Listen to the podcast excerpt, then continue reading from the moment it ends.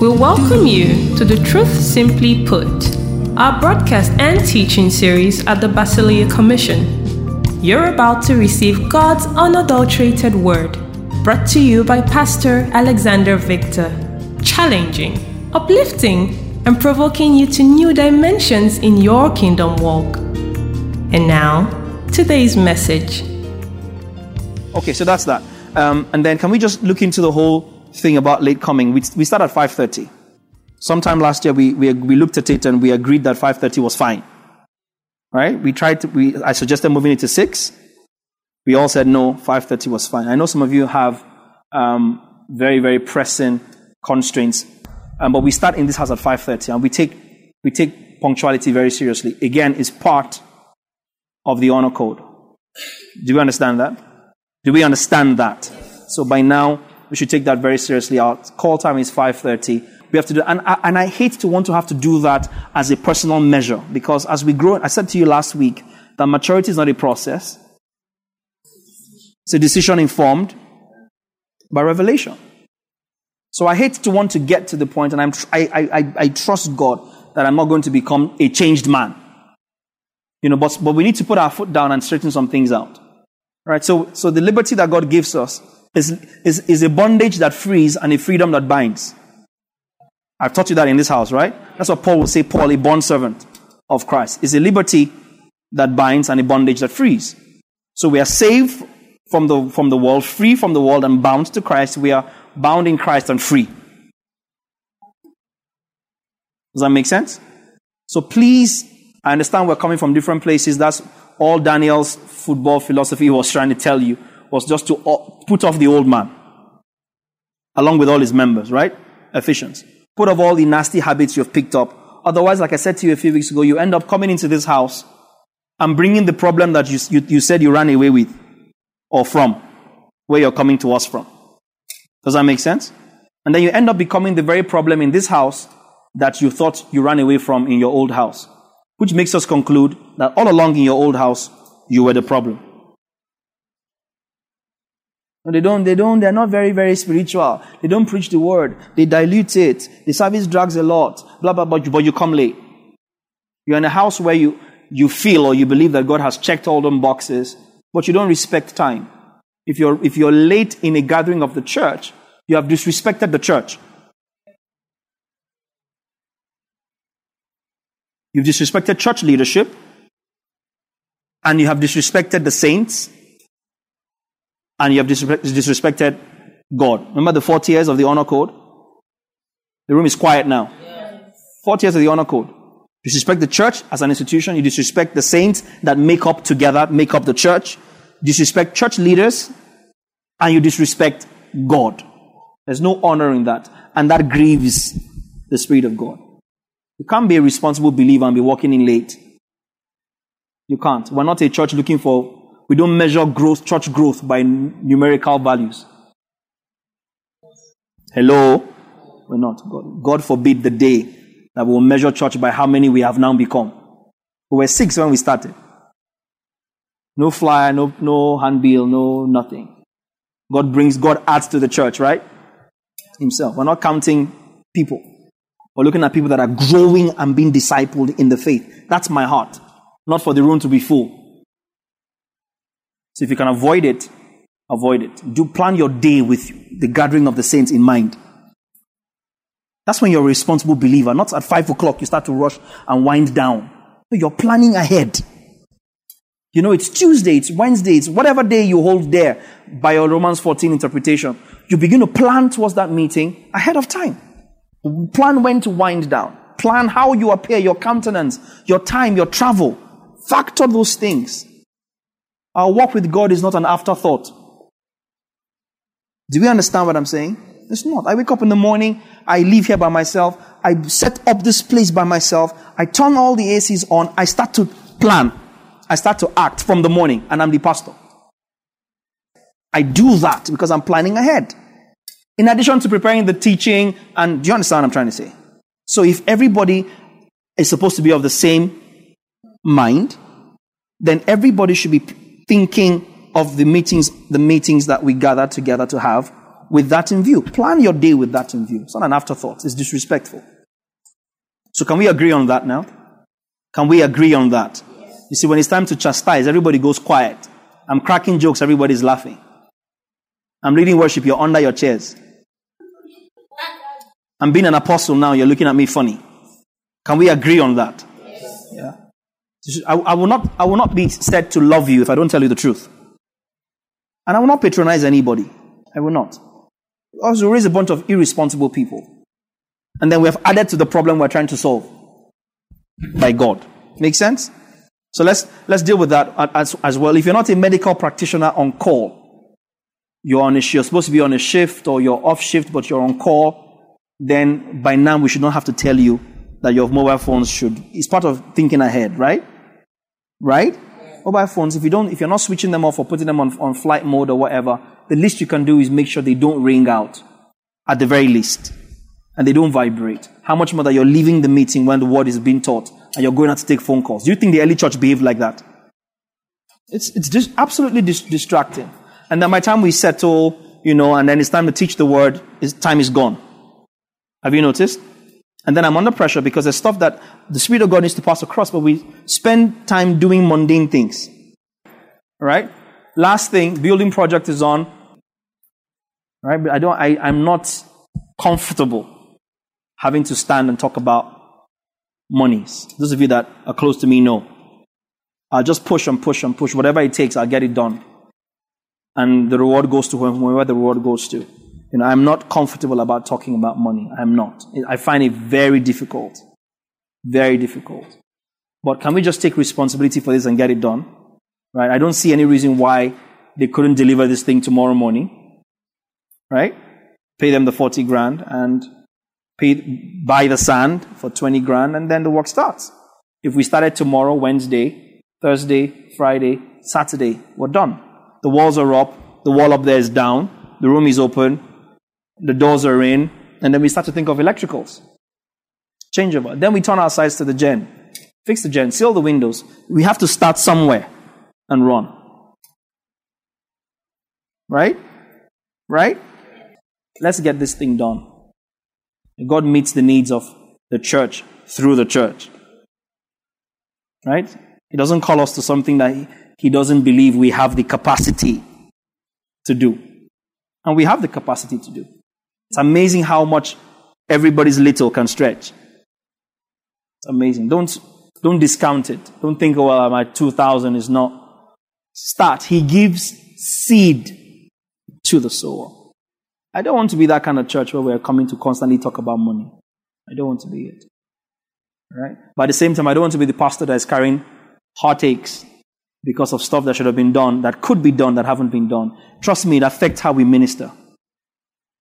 You know how pastors try to hide it and dress up and cover it? But it affects how we minister. So everybody, pull, pull it together, man. It's not, it's not a lot. Um, so let's get that Let's get that sorted. Um, so let's get that sorted. Um, in Luke chapter 8, you see where Jesus is ministering and and you find that there was women that worked with him that bankrolled the ministry. God didn't send money to drop from heaven. Even though he could have. Just like when Jesus said, I can call my father now. And he will send legions of angels. One legion is between four and six thousand soldiers. I can call my father right now on this cross, he will send legions of angels.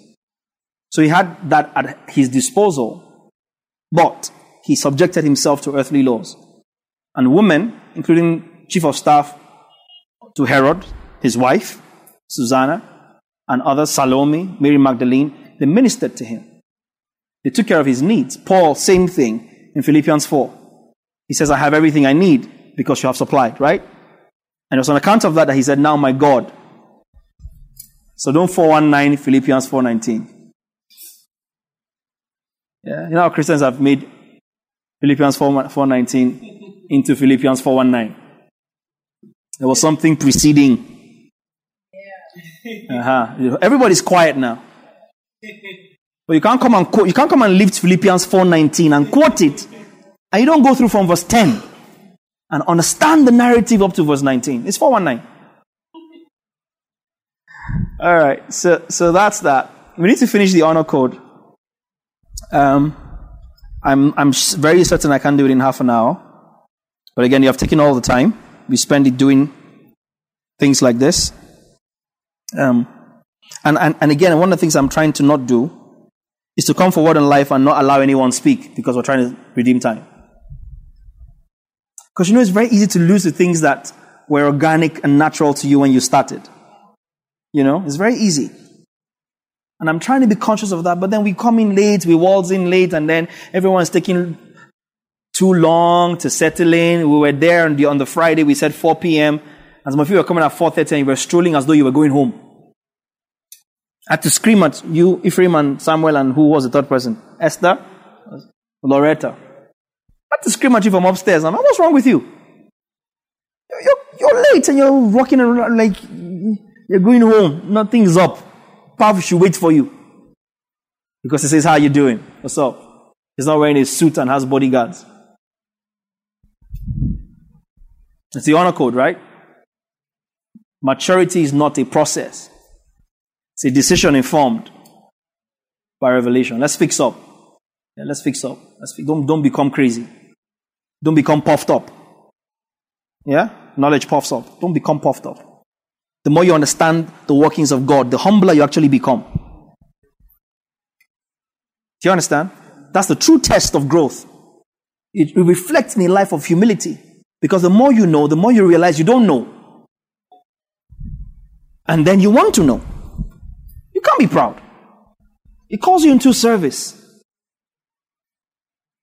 calls you into service.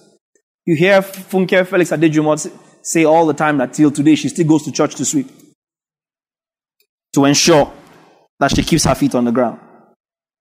It calls you into humility. So don't, don't let stuff get into your head. We haven't started. Hello? We haven't started.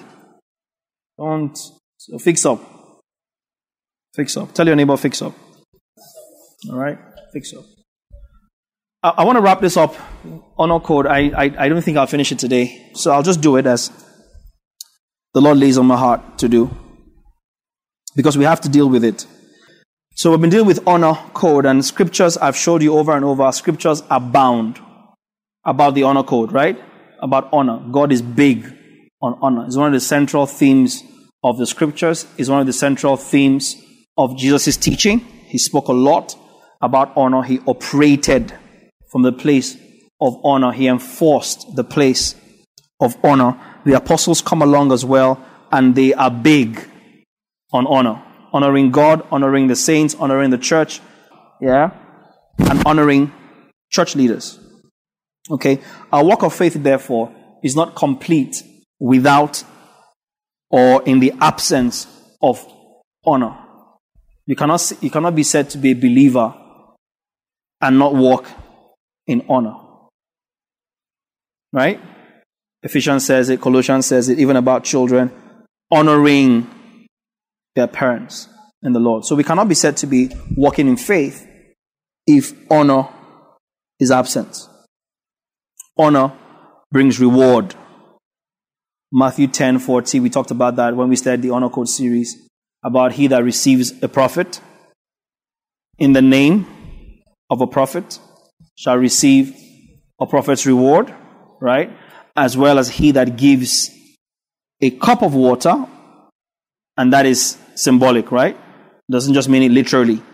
He that ministers to a prophet because he's a prophet shall receive a prophet's reward.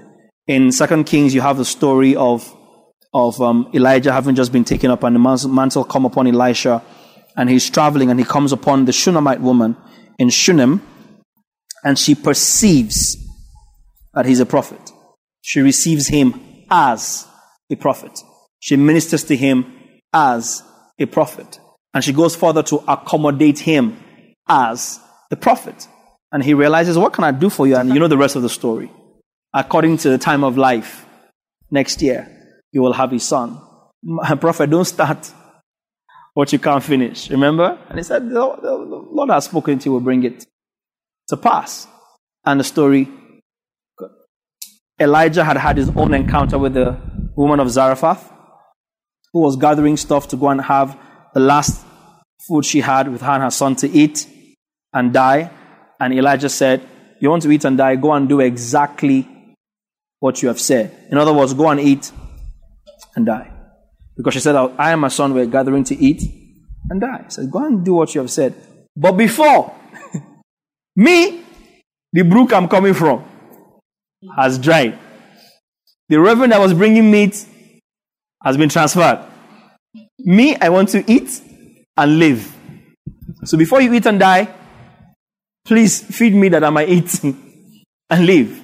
And, and, and as selfish as it sounds, she, she goes away and actually feeds the man and secures the rest of her life of supply from honoring one man.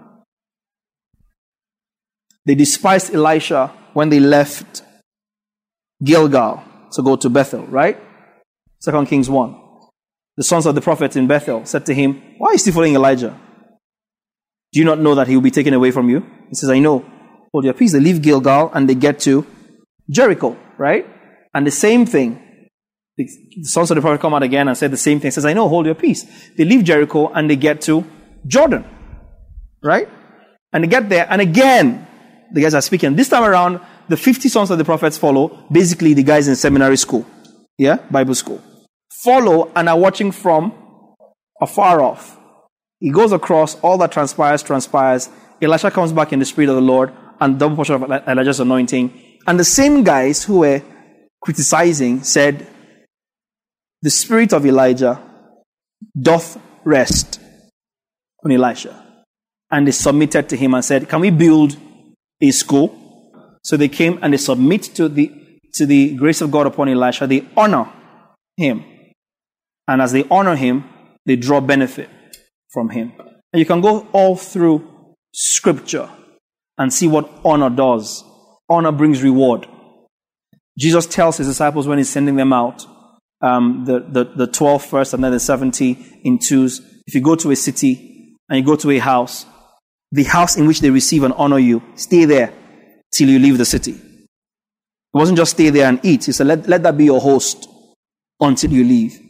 If they don't accept you, just dust them off your feet um, that's one translation in, in Luke. Matthew actually says, if they don't accept you, take your peace with you. P E A C E. Yeah. It says if they receive you, then peace comes upon that house. If they don't receive you, carry your peace and go. That means a house that has not exercised honor knows no peace. That's really deep stuff. And it goes on in Paul's in, in, in, in Jesus' narrative. Peter comes, the apostles come, Paul comes, and they run the same narrative of honor. So we talked about the honor code. I'm not going to run through all of that. If you're just joining us for the first time or second time, it will, it will, it will do you good, especially if you intend to, to be with us and hang around. It will do you good to let us know, and we can give you access to all the previous um, eight episodes so far. Yeah, eight parts so far, all recorded for your benefit. Otherwise, what we're talking about might not be of so much contextual benefit to you. I'm sure you have picked things here and there, you know, but the whole context of it you can only grasp when you follow through all the recordings. So, if honor brings reward and brings peace, then the absence of honor, yeah, disturbs the peace, right? Disturbing the peace. It's actually a contravention of the legal code, right? Disturbing the peace, right? Look at Mark 6. 1 to 6. Quickly. I'll probably just lay this foundation. I wish I could teach it in one sitting. That's how I feel. But I know that you guys are going to have to start going, start itching to go very soon. It's almost 8. I really wish I could take my time and teach it uh, in one sitting. I don't want to have to split it between two weeks. I don't feel like that. Mark 6, 1 to 6. Yeah? Jesus went away from there and came to his hometown. And his disciples followed him. And on the Sabbath, he began to teach in the synagogue. And many who heard him were astonished, saying, Where did this man get these things? What is the wisdom given to him? How are such mighty works done by his hands? Is this not the carpenter? the son of Mary, and brother of James, and Joseph, and Judas, and Simon. And not his sisters here with us. And they took offense at him. And Jesus said to them, A prophet is not without honor except in his hometown and among his relatives and in his own household. Hear the next verse. And Jesus could not do any mighty work there except heal a few sick people and heal them. And he marveled because of their unbelief. And he went about among the villages teaching. We've talked about this before in Port Harcourt. I shared that there's one of two times where Jesus marveled one at unbelief and one at belief. He marveled at lack of faith, he marveled at faith. But they are, they are asking Jesus, ah, We know your four brothers, we know your sisters. Your, your dad is a carpenter, we know you, you grew up in Galilee. Meanwhile, they were astonished at the miracles. Yeah? They were genuinely marveled. But when they realized it was Jesus, someone to whom they attached no honor, they discounted the miraculous. And so they stifled it. For the text writer to tell you that Jesus didn't do much, but just heal a few sick people, tells you that what Jesus did in each city was a phenomenon. If Jesus, if the scripture says, if Mark says that Jesus did not do anything in there except heal a few sick, and the point I'm making is if I came for a crusade and I two blind eyes opened, somebody successfully walked from their wheelchair, four pairs of short hands grew, by every parameter of the miraculous, you would tag that, that crusade a successful crusade. But in terms of Jesus' walk on the earth, that was a failure. Otherwise, Mark will not tell you that Jesus did not do anything there except heal a few people. Did anybody get the point I just made? That tells us that Jesus arriving in a city shut the city down. It means by the time Jesus was done, there probably would have been no sick person left in the city. Because multitudes thronged him and he healed them all. He healed everybody. But the one time where they successfully stopped Jesus from performing was the absence of honor. Honor stifles the miraculous. So, generally, when you receive someone for his office, receive someone for his gifting, you set the stage to benefit from that grace. Are you listening to me? Take this very seriously. You set the stage to receive from the grace that person has. You don't take the grace of God upon the life of a person lightly because it determines how much you're able to draw from them. The miraculous boils down to honor. And I, I, wish I had time to show you all through scripture. It boils down to honor. The, the Syrian general Naaman, that, that was leprous, and the housemaid said, There's a prophet. Remember the story? But all it took was to honor the word of the servant of God, and the miraculous was released. Therefore, honoring your pastors means to receive them as men of God and to respect them as such. Honoring your pastors means to receive them as men of God and to respect them as such. Honoring your pastors means to receive them as men of God and to respect them as such. It doesn't matter what they look like, it doesn't matter what they sound like, it doesn't matter how they talk, it doesn't matter how they dress. If you regard your pastor as your pastor, your pastors, as the case will be shortly, because ministry is always referred to, leadership in ministry in the New Testament is always referred to in a plurality of leadership. Always. So we're starting off from here, but shortly there will be pastors among us. Yeah? So God calls one person, gives a vision, but the church has always, the New Testament church, the way God ordained it, has always been run by a plurality of pastors or elders. Presbyteros in the Greek. It means pastor, could mean elder, could mean bishop, could mean overseer. Presbyteros or episcopos used interchangeably. So pastors or pastor, as the case may be, depending on where we are. Honoring them means to receive them as men of God and to respect them as such. We honor them for their office. We honor them for what? We honor them for their office. And we honor them for their work's sake. 1 Thessalonians 5 12 and 13. I need somebody who is able to just walk with me and read, preferably in the New King James for, for time's sake. And who has a New King James Bible and can get to scriptures really quickly? Yeah? Esther. 1 Thessalonians 5 12 to 13. New King James. And we urge you, brethren, to recognize those who labor over you and are over you in the what? In the Lord. And admonish you. And to esteem them very highly in love for their works' sake. Be at peace among yourselves. Have you found Living Bible or, or, or NLT? Yeah. Caleb, read out loudly.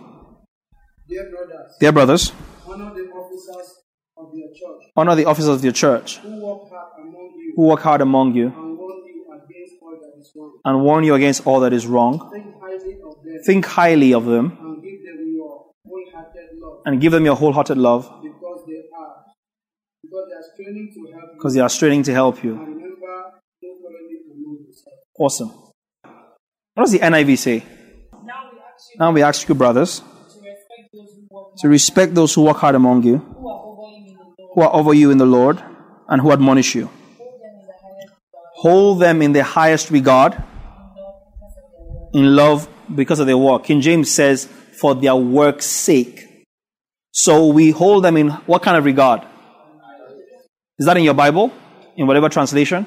Those that labor over you in the Lord and admonish you are worthy of the highest regard. And, and therefore, we can say that in every sphere of life, every sphere of leadership, every sphere of influence, in the life of a believer, nobody holds as much regard to them as their spiritual leaders. Have I interpreted that correctly? Because highest regard means highest regard. Is that correct? Is that correct? Nobody in your life, nobody should have as much esteem in your eyes as the people that labor over you in the Lord and admonish you. Now, this is not my words, as difficult as they are for me to say, is scripture. New Testament from the apostles. So it's doctrine. Yes? Yes? Doctrine. And the fact that it has been abused doesn't cancel it out. So we honor them. That's what scripture says. Rightly interpreted, we give them the highest esteem, not for their persons, not for their personalities, not for their educational background, not for their wealth, not for their looks, not for their accents, but for their work's sake. For the sake of what they are doing over you. Because no other person on earth has the spiritual jurisdiction over you like your spiritual leader. Do we understand? Every other connection is non spiritual. So God is not holding anybody else accountable for you except your spiritual leader. Hebrews 13. Are you guys understanding what I'm saying? Your boss ain't to answer for you. Yeah? Your dad ain't to answer for you. Your wife ain't to answer for you. Your pastors will answer for you. And so you must ensure that they do that with joy and not with grief, because that is not profitable for you. Hebrews 13, 17. So we honor them for their work's sake. We hold them in the highest esteem. Now see what Paul tells Timothy about church leaders. 1 Timothy 5. 17 to 18. Quickly, loud, and strong. 1 Timothy 5, 17 to 18. Let the elders, pastors, overseers, bishops, same word, who rule well, be counted worthy of double honor, especially those who labor in the word and doctrine. For the scripture says, You shall not muzzle an ox while he threads out the grain and the laborer is worthy of his wages. Um, um, Simon, um, Caleb Reed. Pastors who, who do their work Pastors who do their work well should be paid well, well should be paid well, should be highly appreciated, should be highly appreciated, especially those who work hard especially those who work hard at both preaching and teaching. at both preaching and teaching. For the scripture says, For the scripture says, never tie up the mouth of an ox never tie up the mouth of an ox when it is stealing out. when it is threading out the grain. Let him eat as he goes along. Let him eat as he goes along. In another place, In another place, those who work deserve their pay. those who work deserve their pay. Is that clear enough? NIV, anyone? The elders who direct the affairs of the church, well, are worthy of double honor, especially those whose work is preaching and teaching. The scripture says, do not muzzle an ox while it is treading out the grain. Paul, Paul quotes that again in 1 Corinthians 9. Um, and, and, and when he says that, he tells them that was God interested in oxen when he said that? Have you seen it before? He argues and tells them that all along when God gave that command in the Old Testament, it wasn't the ox, the cows he was interested in because that scripture, that line, do not muzzle an ox, means that if you know how back in the day the yokes were pulled by two oxen and then they plowed, the plow was attached to two oxen and they pulled the plow and that created the ridges for farming, right? Before it became mechanized.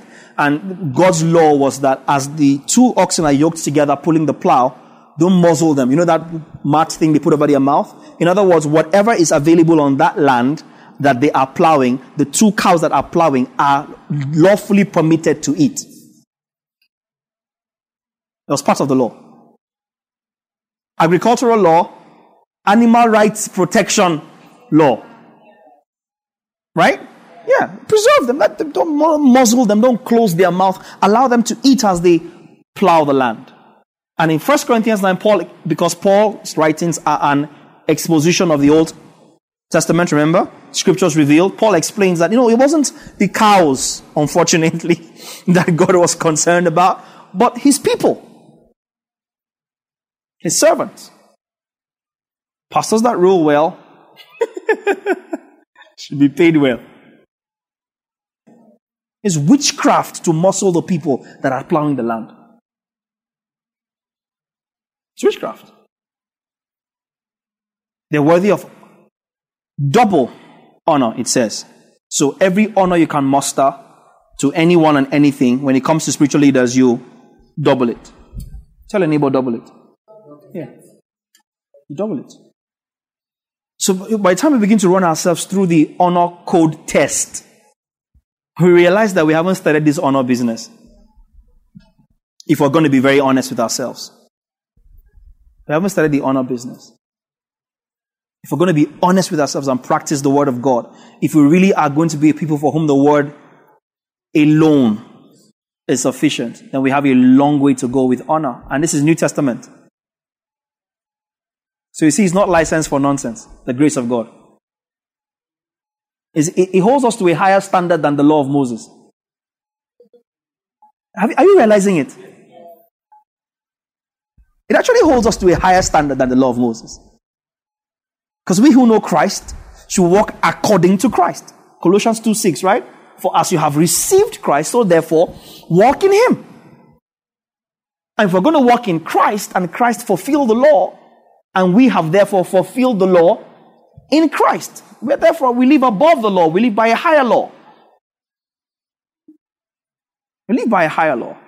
That's why I started by telling you, especially as young people, don't let your liberty in Christ confuse you to discount or downplay the things that are of eternal value. Do you understand? Don't do it. Don't do it. Don't take the simplicity of spiritual leadership where you find it for granted. Because you know it's very easy to become complacent because your leader smells like the sheep. And that's my principle. You can't be said to be a shepherd if you don't smell like the sheep. What kind of shepherd does that make you? If you don't smell like the sheep, if you don't look like the sheep, if the sheep are not comfortable around you as a shepherd, if they have to scamper for safety because, ah, hold, arrange, arrange, arrange, pastor is coming. How many of you have been there? I've been there. How many of you have been there? Daddy's coming, daddy's coming, reverend is coming. And you scamper, you arrange. You dry your smile on your face. And so you go from there, you realize, oh, we are all one in Christ. You now become a rascal. No, you have missed it. Because honor is eternal. It's part of the cross. For their work's sake. So that, that means it's important who you allow to assume that office over you. You cannot choose not to honor your pastor. You can only choose who to allow to be your pastor.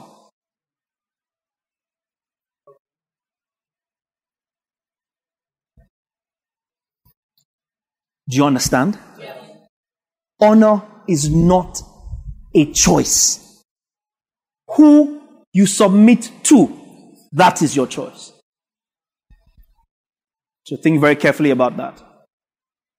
You cannot have someone who is your spiritual pastor, your spiritual leader, your pastor, and decide not to honor them or to honor them on your own terms. Mm-mm. Double honor or nothing. So in other words, if you have not found a person that you can comfortably give double honor to, please keep searching. Are you, are you hearing me? Yes. Keep searching. Don't mess yourself up. Because how you know that this is the house God has placed me under, this is the person that can comfortably give account of me in joy and not in grief, is that you will naturally accord them the highest esteem. 1 Thessalonians 5. You would naturally accord them the highest honor. 1 Timothy 5.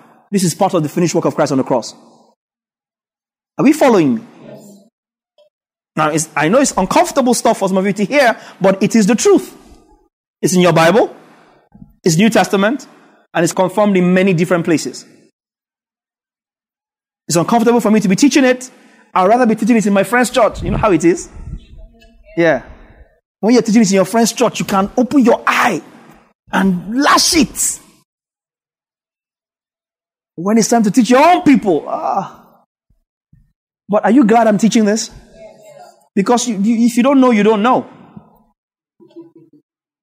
And some of you have walked in dishonor not because you are dishonorable, but because you just don't know what honor is.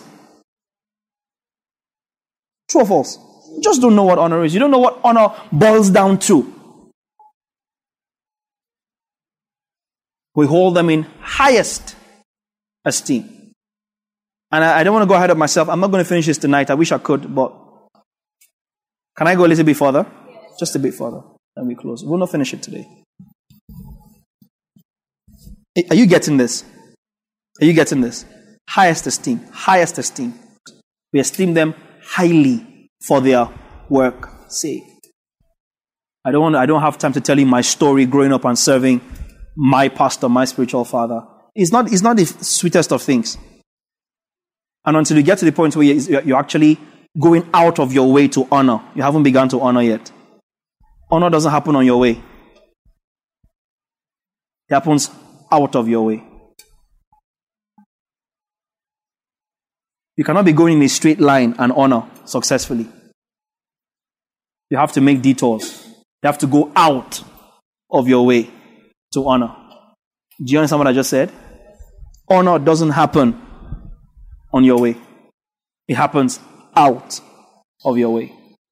Happens out of your way. You honor your pastors. And thank God for the privilege to be able to teach what we have practiced. It's not convenient to you. And if you watch anybody who is steady in ministry and their work with God, they have a track record of selfless service. Anybody who is steady in their work with God has a record of service to God and to men as unto God. Because you can't say you're serving God if at some point you will not serve men as unto God. Do you understand what I'm saying? You cannot say you're serving God if at some point you will not serve men as. We'll continue next week with something that is very dear to my heart reverence. And to reverence somebody does not mean to call them reverend. I'll show you that next week. It doesn't mean to call them papa or father or daddy. Some of you are already doing that with me. It makes me feel very old. And I understand that to some of you, I'm a father figure. I understand that. And people have different persuasions. But then you, next week we'll con- contrast Jesus' teachings in Matthew 26 about not calling anyone father and not calling anyone rabbi or teacher, but Paul coming around and calling Timothy my son in the faith. I'm calling Titus my son in our common faith. I'm calling the Galatians my little children. Galatians 4, right? Whom I labor over until Christ be formed in you. And telling the Corinthian church, even though you don't, you have many instructors, you don't have many fathers, because in Christ I birth you. I love the word of God. So you see again that the whole contextual thing comes into view. Make sense?